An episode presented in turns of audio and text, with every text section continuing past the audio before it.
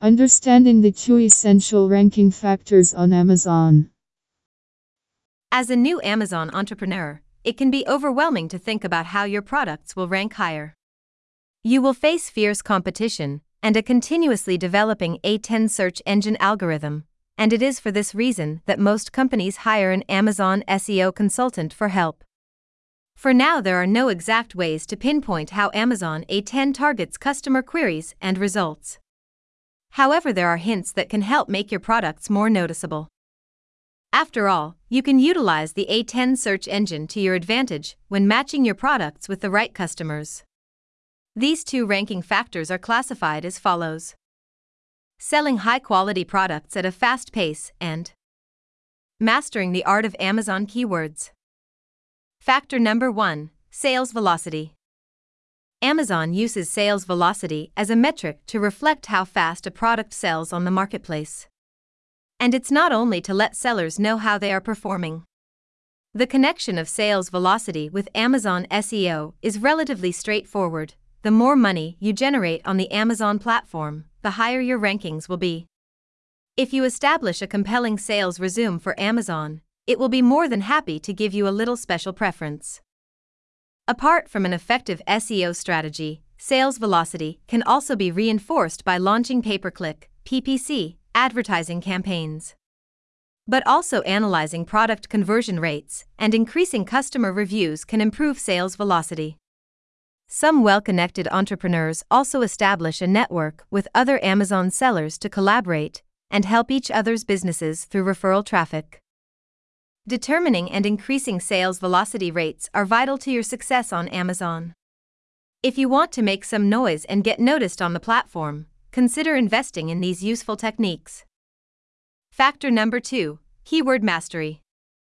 Amazon keywords are crucial to the entire SEO process. They are Amazon SEO tools that help your e commerce business connect with your audience on the platform based on what they are looking for. If you fail to use the right keywords, how else will the A10 search engine understand your products and boost it on top of the platform's search results page? A 10 may be a smart piece of technology, but it won't detect what your product is unless you use the appropriate language to speak to it. For starters, these are some useful tips to optimize your Amazon keyword usage. Determine and concentrate on your target audience. The first step in choosing the right SEO keywords is to determine who you are trying to reach. Are you in the business of selling fitness supplements? Then try targeting relevant keywords for the fitness market and refrain from using general keywords like gym or fit on your webpage.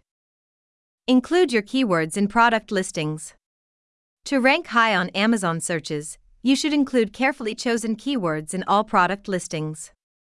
Remember, you only need to use a keyword once to rank higher.